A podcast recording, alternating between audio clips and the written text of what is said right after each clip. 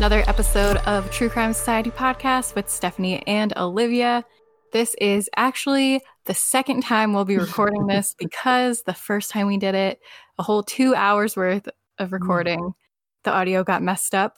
And when I was going to edit it, I realized that and it was very, very sad. so we're here, we're doing it again. Take two. At least we're going to be Holly Bobo experts after this. I said it last time when we were recording as a joke for I don't remember why, but I was like, oh, this episode's like really Mm. getting a beat down. But little did I know. Oh, I know. It's the first time it's ever happened, so it's a good learning curve for us, I guess, in terms of recording. But hopefully, this one turns out all right. Otherwise, you're, we're not getting a Holly Bobo episode. we might just have to move on.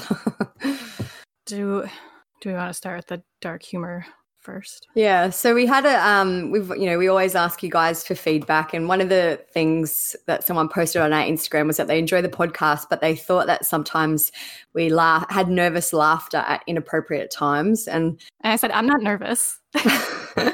and like I know, you know, I know we do laugh, but we've always said that this is a casual, you know, just basically a casual chat about crime. We do like a ton of research. So the research isn't casual, but the rest of the podcast is quite casual. We just chat amongst ourselves about what we think happened, you know, and sometimes it's hard not to laugh. Like I'm I'm especially referring to the Vallow case with which is just absolutely insane. Like it's just unbelievable, which is where I think the laughter for that one came from. So Like we're obviously not laughing about No. any of the deaths or anything like that. Like that's we're not laughing funny. about what happened. It's just sometimes the circumstances are so crazy and so sometimes so stupid, to be honest, that you just have to, you know, laugh. And that I think it's just a, a mechanism for some people to deal with things like that. I actually thought of when I was thinking about this in my head before we recorded, I thought of a good but kind of extreme example of that type of like scenario that we're talking about. But Mhm. Tiger King, Mm. like how long have we been making jokes about that, memes about that? Everyone's been And laughing about it. But it's easy to also be like, oh, but you're not you're like laughing about the deaths of these tigers. Like you're laughing about like one guy shot himself in the head. Yeah, It's no, that's what I mean. Like that guy So- shot himself in the head, and everyone still kind of makes jokes. You know, maybe not so much about his death, but about the circumstances whole and thing. the things that led to his death. So, you know, I think it's just part of. Sometimes it's just so incomprehensible that that's how everyone deals with it. Yeah, and it's a mm. topic that we're interested in. We're interested in crime, like the forensics, the science behind it, the mentality of these people and what's going on. And we like talking about it, but that doesn't mean we always want to be sad and bringing each other down. So it's a way to kind of cope with the shitty situation is by being a little lighthearted about it. Yeah, I think we're respectful about the things that need to be respected, you know, but like, and I keep referring to the Vallow case in terms of Lori's insanity, that is laughable sometimes. So we're not laughing about the deaths, say, of Tylee and JJ, where we're laughing at crazy Laurie, basically. Yeah. And this podcast, it was it was always meant to be just like us chatting Yeah. about crime. It's not meant to be some cinematic, produced, dramatic retelling of a story. Yeah, it's not where we just sit and read a script and that's it. And we've asked for feedback, and most, I think 99% of people enjoy the chat. And like we've said before, if you don't enjoy it, you can skip past it, use the chapter notes, and just go straight to the story. But we can't please everyone. You know, this is what it is. We've said from the start, this is what it is. So if it's not maybe the format that you're looking for or the type of discussion that you're looking for, I'm sure there's other podcasts out there that you can check out. Yeah, there's a billion true crime podcasts. Yeah. where you know we're so happy for everyone that has given us you know great feedback and likes listening but i you know i do get i've listened to podcasts and i've some of them i've never listened to again because i just think they're not for me Mhm. and that's fine so you know sometimes Yeah. it works for you and sometimes it doesn't There's podcasts out there that everyone loves, and I'll be like, eh, yeah just your too. personal preference. I just saw one thing that you found, Steph, from that. I think it's from Gizmodo. It's just a little quote about dark humor. So it says, though it seems even more counterintuitive, dark humor might be an equally viable method of anxiety reduction in dire situations that seem completely hope- hopeless or out of a person's control. This type of humor is typically found alongside death and destruction. And then it lists um, some occupations like doctors and nurses in hospitals, ERs, hos- soldiers in the trenches during war, and it serves as an important, albeit a seemingly callous function to keep spirits high, stress low, and maintain a sense of humanity where none seems to exist. So I think that's very true. hmm There's other people out there that have the same, I guess, sense of humor as us, and Yep. that's who I guess we're catering to.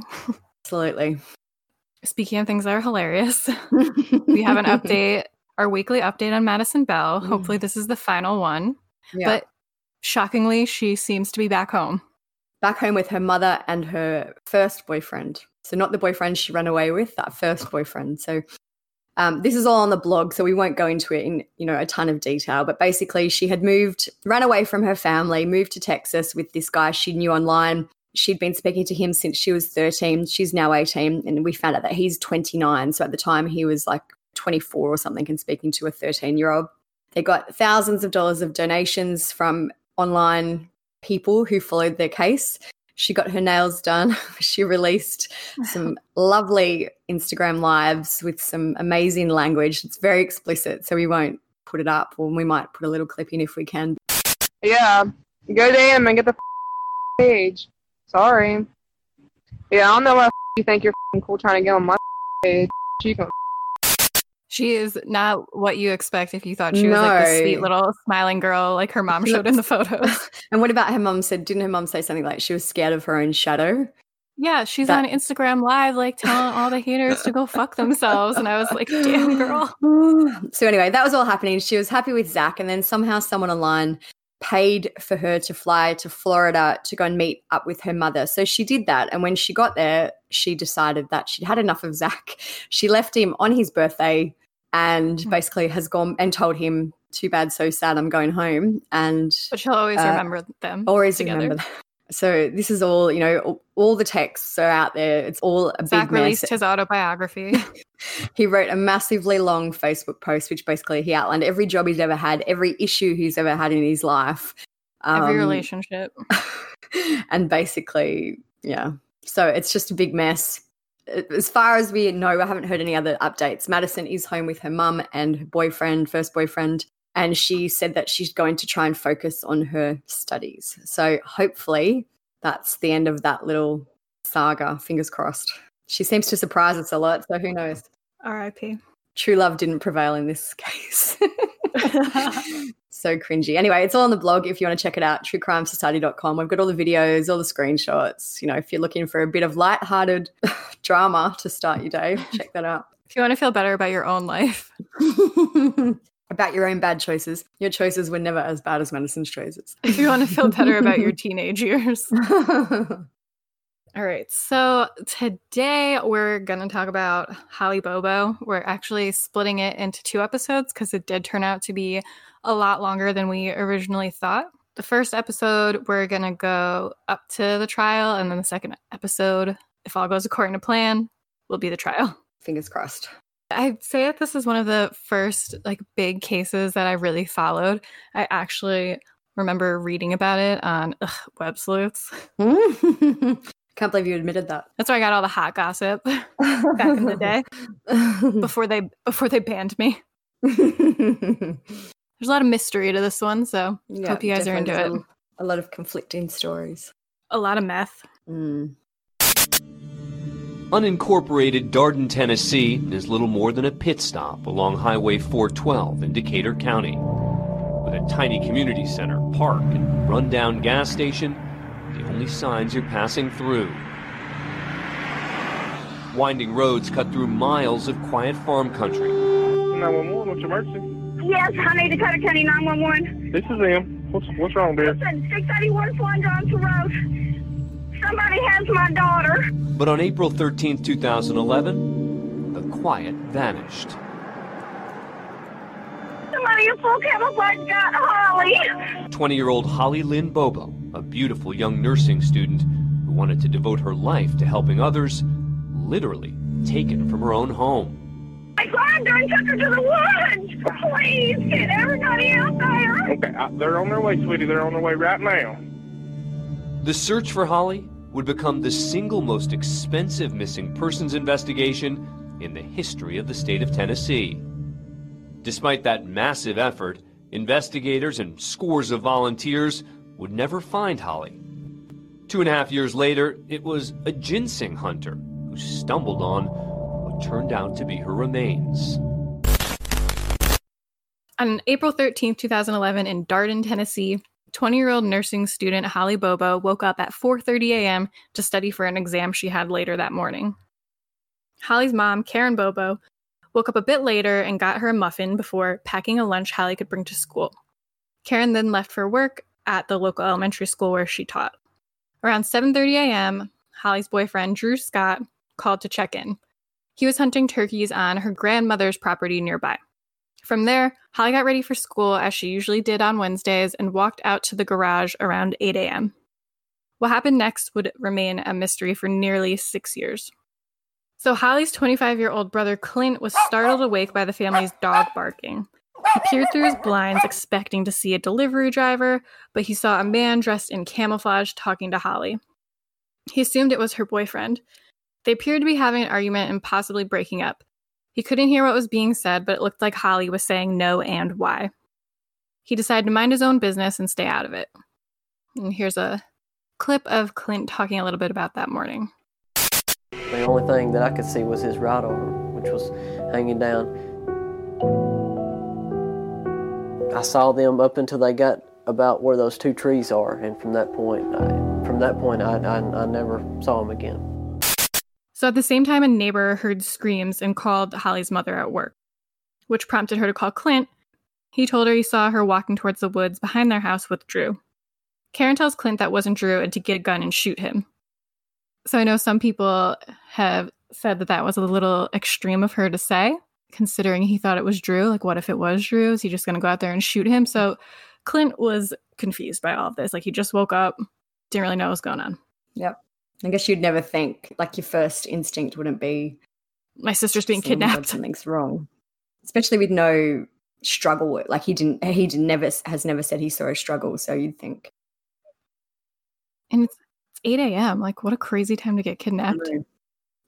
So confused, Clint asks his mom, You want me to shoot Drew? But Karen hung up on him and called 911. Somebody has my daughter. Somebody in full camouflage got Holly. I grabbed her and took her to the woods. Please get everybody out there.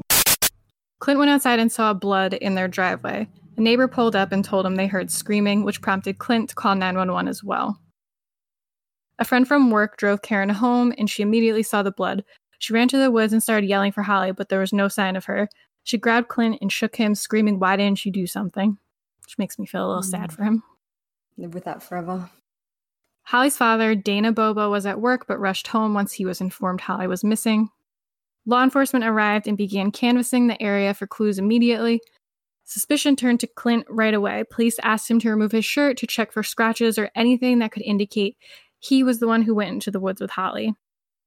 There was no Amber Alert issued for Holly because of her age. At 20 years old, Holly didn't get the criteria of being under 18.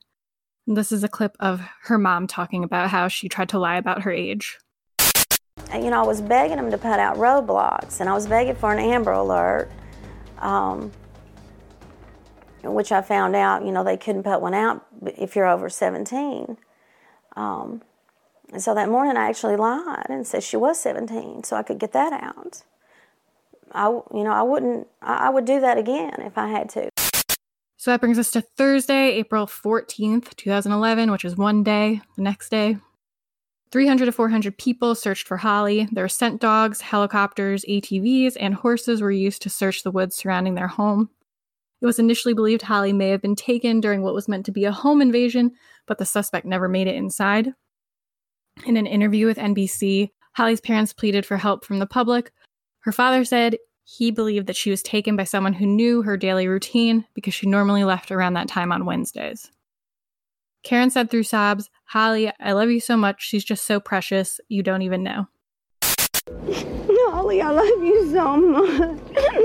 please, please try to get home to us. Friday, April 15th, two days since she was taken. Eight miles from the Bobo home, searchers made a grim discovery. Holly's lunchbox and other personal belongings of hers were found in a creek. There were no suspects at the time, but both Clint and Drew were cleared by police. A $25,000 reward is offered for any information that led to Holly's safe return. At a press conference, John Mayer, a spokesperson for the TBI, said investigators, quote, did not see any drag marks. leading towards the woods, which led them to believe Holly complied with her attacker and walked into the woods. He said, quote, We believe he actually had her arm, holding her. We feel she was in fear for her life, so she was complying. So that brings us to Saturday, April 16th, three days since she was taken. As the search continued, investigators described Holly's abductor as between 5'10 and 6 foot tall, weighing between 180 to 200 pounds. And that's going off of what Clint said, since he was the only one to have seen this person. Yep. Monday, April 18th, Bill Haslam, the governor of Tennessee, tripled the reward for information leading to Holly's safe return, making the total $75,000. At this point, police had received 250 leads but still didn't have a person of interest. They asked the public to report any suspicious behavior, such as a person calling in sick to work over the past week, someone excessively cleaning a car or ATV, or unexpectedly selling a vehicle. Police continued interviewing neighbors and boat searched local waterways while volunteers covered the Natchez Trail, which is a national hiking trail. More than 900 people were involved in the search for Holly at this point. Um, this is a clip of Holly's parents both talking about the search and how everyone came together. For weeks, life as everyone knew it in Decatur County stopped. Anyone who could searched. Some came from across the country. Neighbors and strangers traipsed side by side in the woods. They combed the grass for clues on their hands and knees. Most felt it was an amazing display of community determination. It was people out here I didn't know was looking, help looking for our daughter day and night. Their bosses left work and come out and help search. Others worried they were unknowingly ruining potential crime scenes, trampling over evidence. I know there was tons of people here trying to help. Um, I know, I know lots of people were called in. You know, I don't know what else could have been done. So, besides the items found in the creek, police were analyzing the blood found in the garage, along with duct tape that had blonde hair stuck to it that was found on the ground nearby.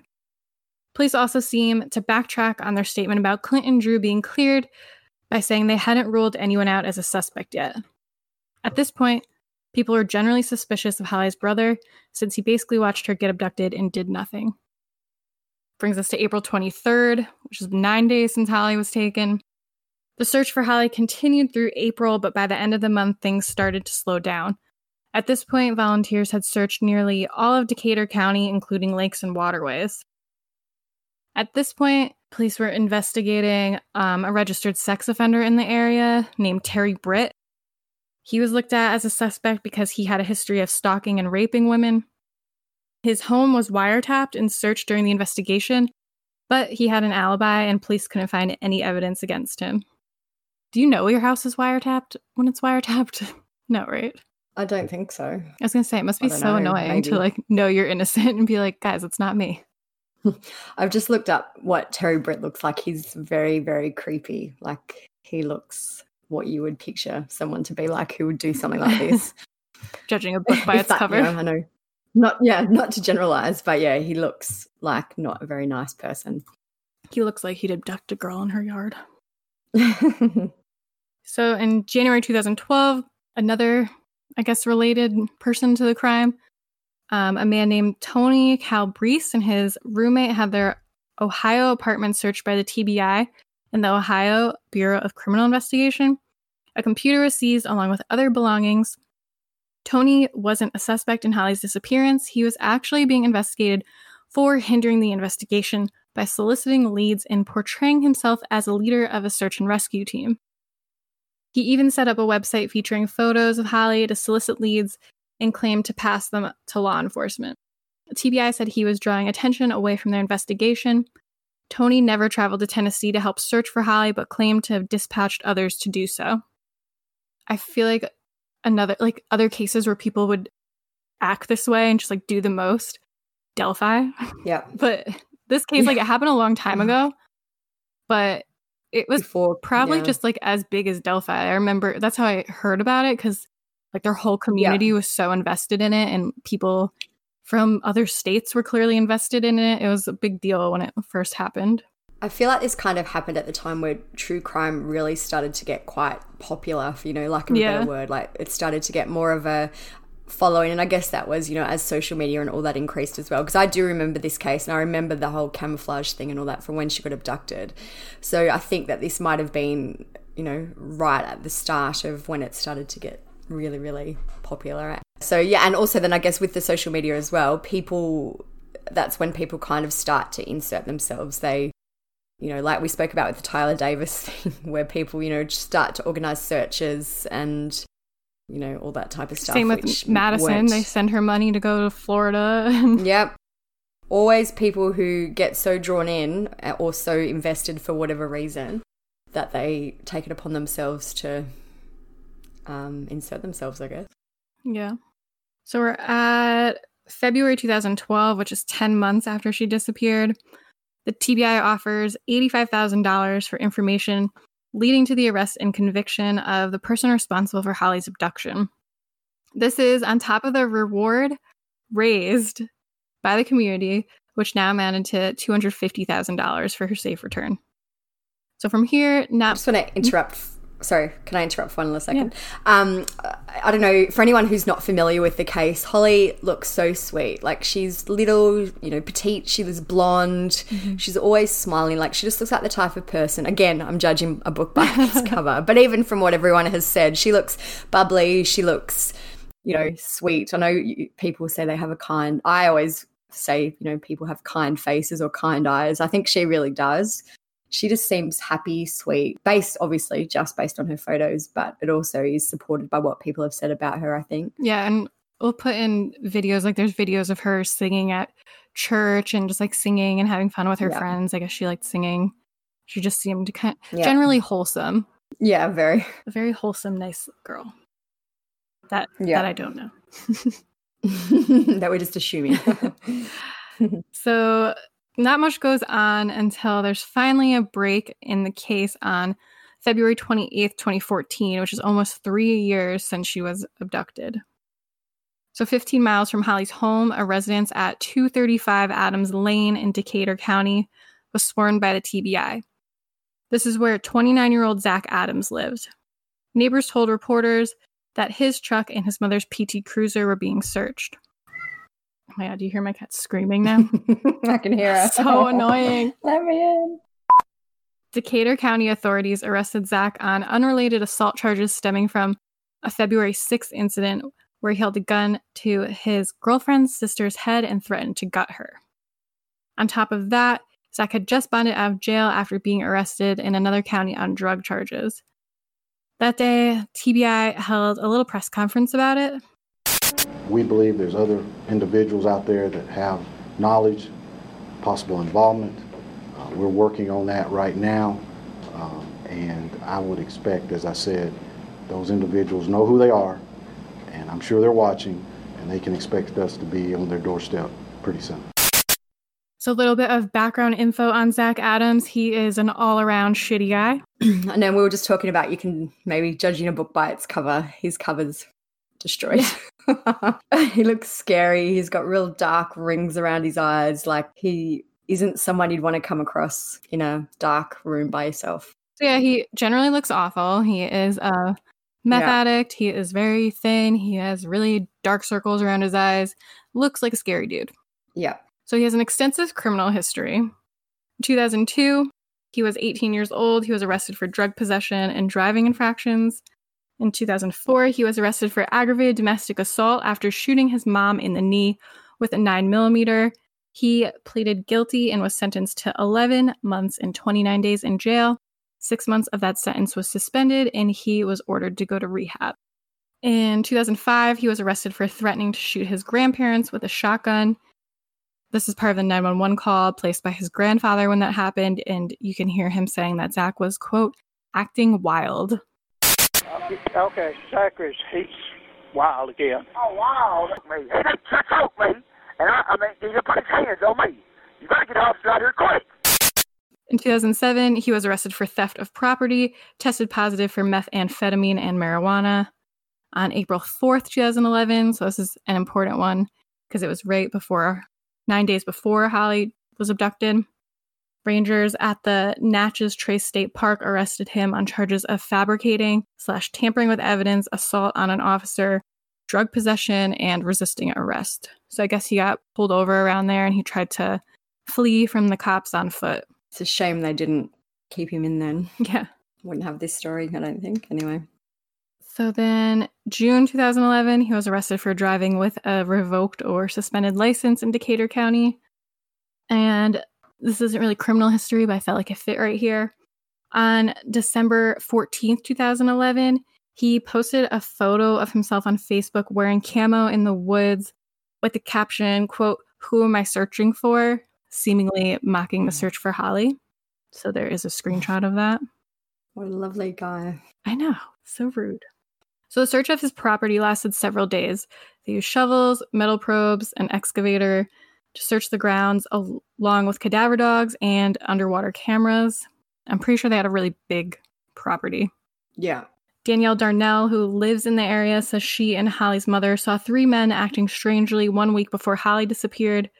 She had said she'd known Zach her whole life and that he and two of his friends are following Holly at a coon hunt dinner. She said Holly was on stage walking around at the coon hunt and they basically stalked her a little bit. Can't believe this um, second case in a row with raccoons.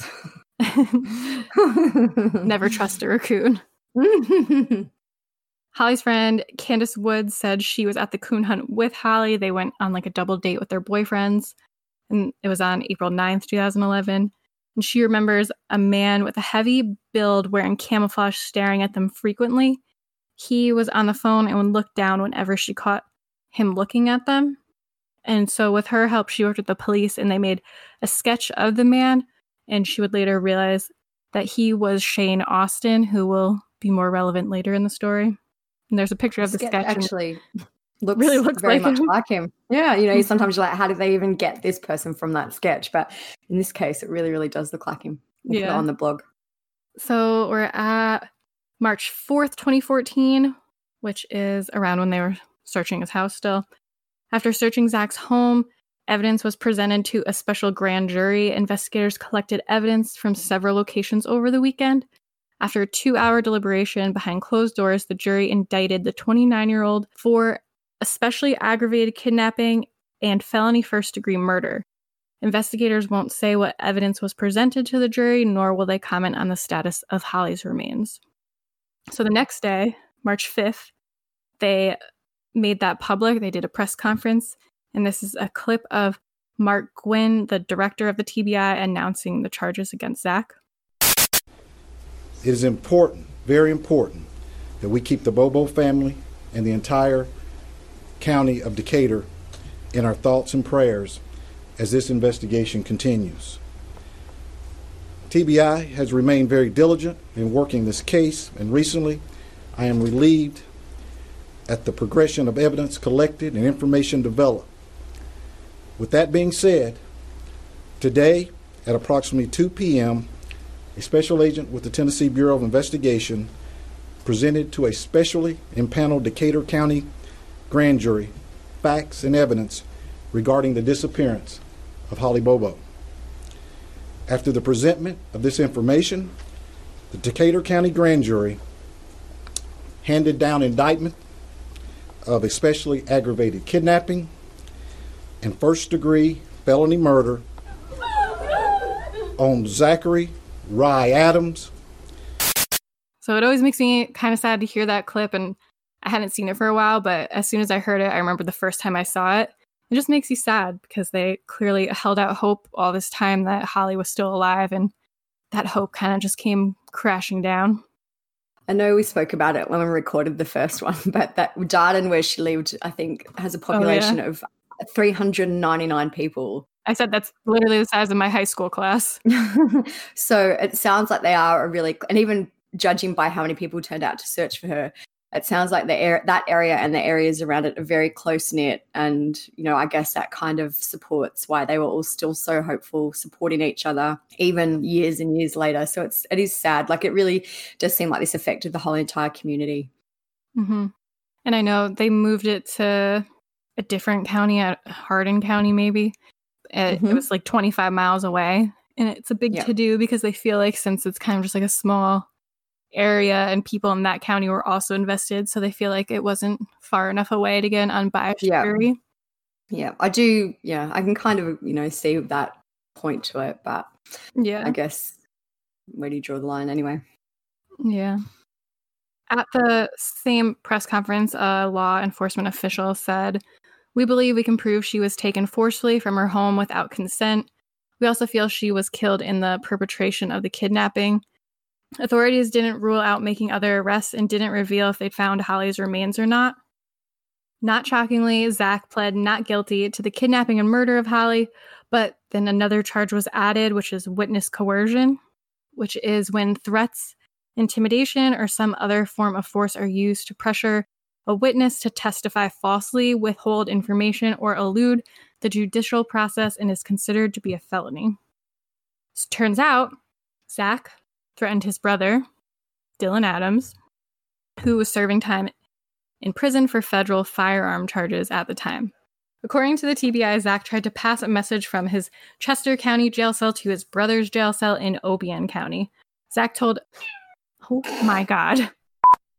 Zach told a fellow inmate who he believed was being transferred to Obion to pass the message along, but instead the inmate told the investigators. The message was, quote, Tell my brother he is the one who started all this shit, and if he don't shut his mouth, he'll be in the hole beside her. He's not the sharpest tool in the shed, is he? No. So in response to the new charges, Mark Gwyn, he said, quote, we will not tolerate any kind of coercion in criminal cases, but in a case like this, which has attracted so much interest and required so many resources, rest assured, we will fight hard to protect the integrity of our work as we seek justice for the family and friends of Holly Bobo. So when Dylan was arrested on his gun charges in September 2013, he told police he witnessed Holly alive with his brother at Zach's home following her abduction. An affidavit for a search warrant states that Dylan told authorities on April 13, 2011, he went to Zach's residence to get his truck.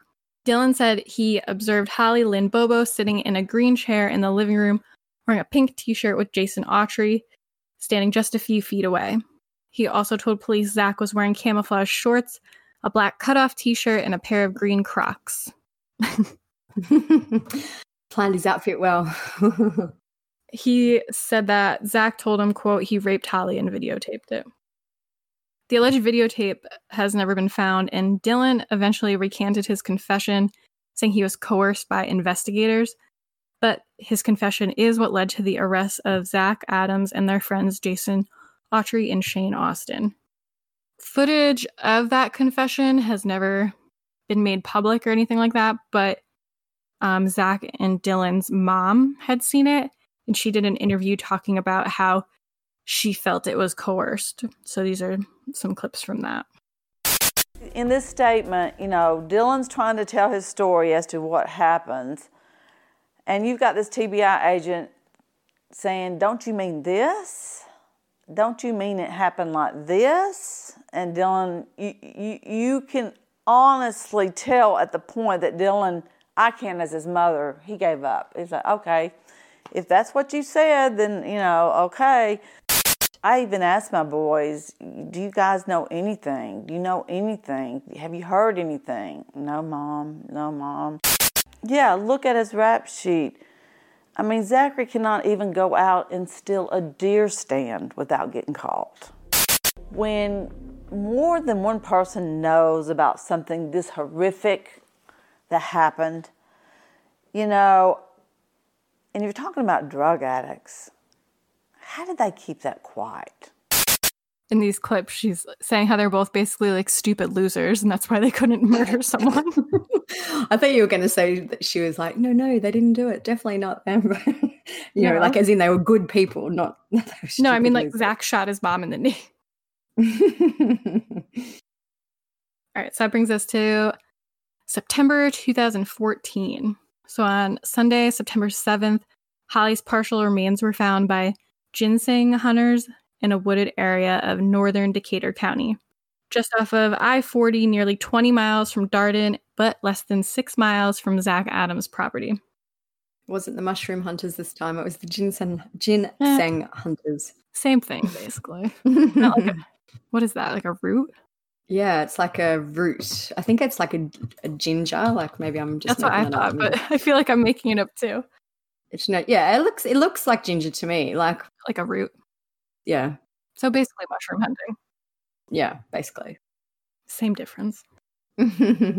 you know, someone's gonna message us and be like, "Excuse me, it's not the They're same." totally different. I don't I don't know if we ever talked about it, but some people were very upset with you for making a comment about who hunts mushrooms.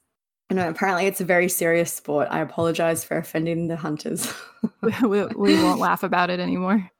It's um interesting to me though that her remains were found then, but I know you spoke earlier about how the police wouldn't confirm if the remains were found. So that's an interesting, you know, usually in a missing person case they say she's still missing or I can't recall a case ever where they have just not said either way, yes or no. So anyway, clearly they hadn't found them if they found her remains in September. But yeah, but like, why Yeah. wouldn't they just say that?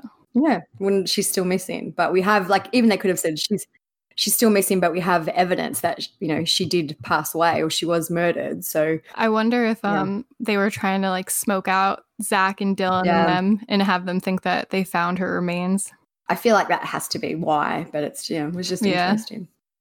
make them nervous. Yeah.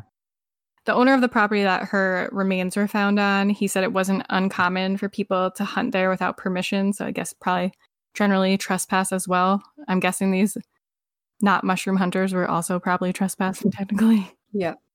So one of the guys who found her remains, it, his name's Larry Stone. He said he saw a large bucket in the woods. He looked inside, and whatever he saw, quote, gave him cold chills. But he has never said what was in the bucket. Um, he then turned around and spotted Holly's remains spread on the ground behind him. All that was recovered was her skull, including her jaw and teeth, and several of her ribs and one shoulder blade. I tried to find more proof of this. I'll try to look to put it in the blog. But I remember when this happened, he this guy made such a big deal about what was in the bucket. Like he said he was traumatized and like they weren't allowed to talk about it. So it's Hmm. always been a huge mystery with this case what's in the bucket. so here's a clip of him talking to News Channel 5 about finding her remains. And we'd walk right down this ridge right here. Ginseng sort of looks like these baby hickory trees. You're almost the perfect person to be searching for her. Well, 90% of the people that finds people are hunters. Well, I can show you the exact path I took. I was facing the ravine this way, and it was like somebody, hey, turn around, here I am. Standing there looking at remains that you know belongs to somebody that was loved, and you're sitting there looking at the ground, and you're seeing your daughter laying there in her face, It hits home. Do you think Holly would still be out here if you hadn't found her? Oh, I know she. I believe she would have. I don't think. I don't think they'd ever found her. They was trying to hide her best they could.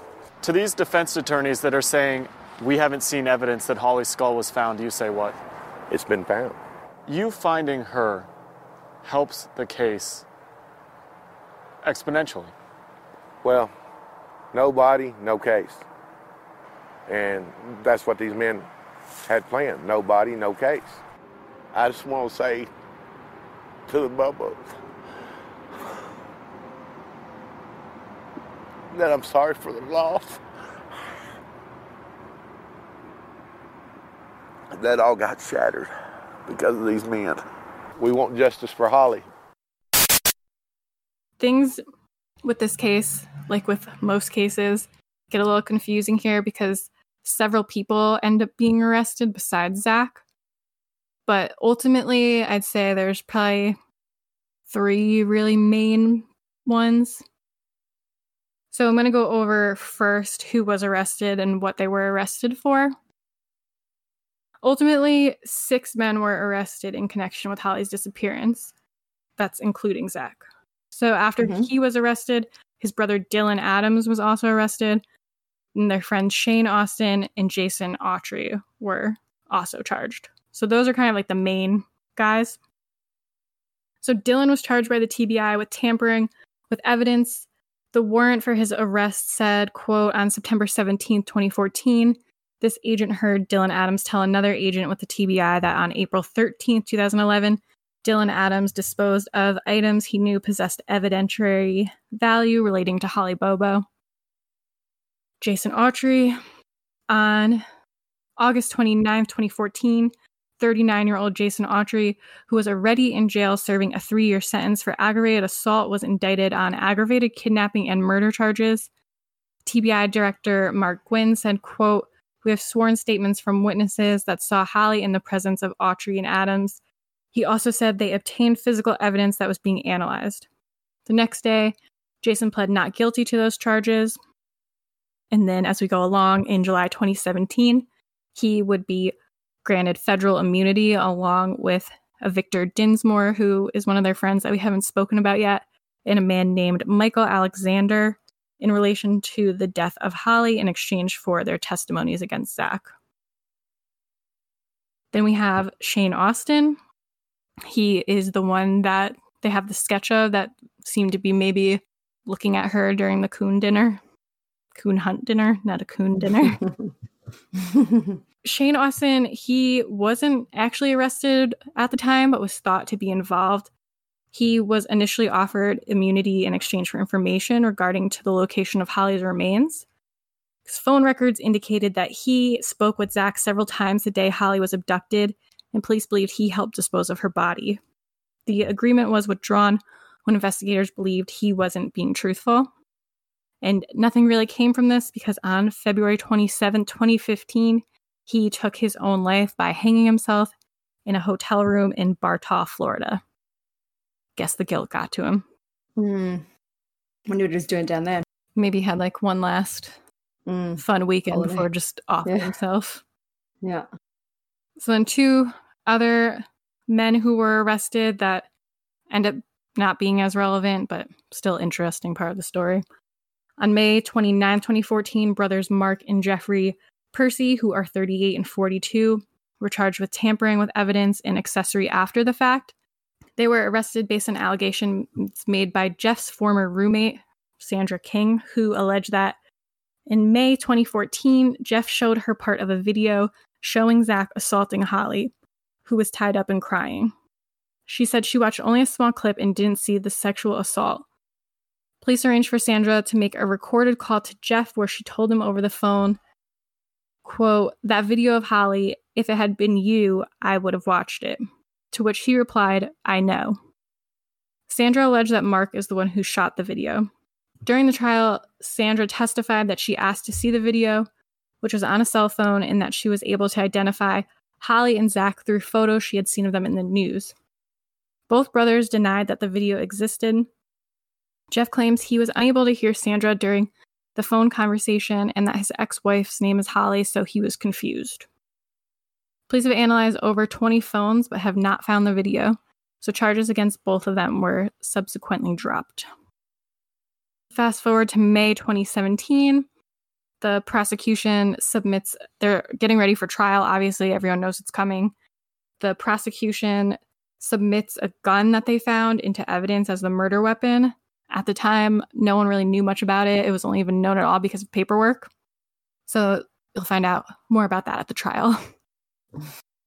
so I want to end this episode with um, something that Bert Scott Staggs wrote. He was, I guess he's a reporter. He followed the case very closely when it was going on. I, saved a lot of screenshots from posts that he made during the trial because he was kind of like live tweeting it, but on Facebook at the time.